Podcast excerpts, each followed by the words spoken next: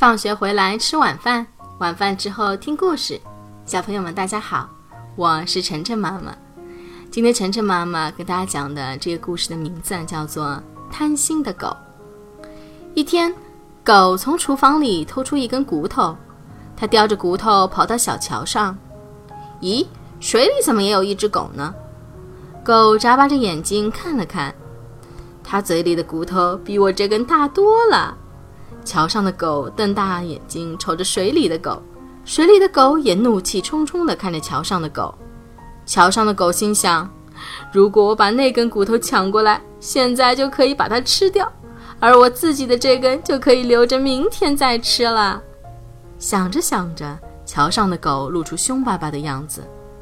这时，水里的狗也不客气地露出了凶狠的模样，好像在叫：“你想同我打一架吗？”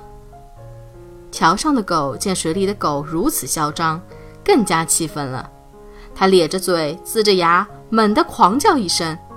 可它刚一张嘴，骨头就咚一声掉进了水里。桥上的狗一看嘴里的骨头掉进了河里，简直要气疯了。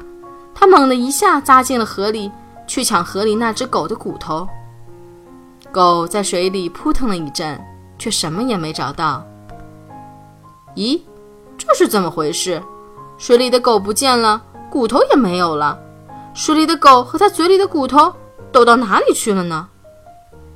狗折腾了一阵，这会儿肚子更饿了。小朋友们，你们能告诉这只贪心的狗，那水里的狗和狗嘴巴里的骨头去哪里了吗？好了，谢谢大家收听今天的节目。每周一到周五晚上七点。晨晨妈妈准时来给大家讲故事，请订阅晨晨妈妈在喜马拉雅的频道，或者关注晨晨妈妈的公众号“上海 Nice Story”，也就是上海人加故事的英文单词组合。今天的节目就到这里了，再见。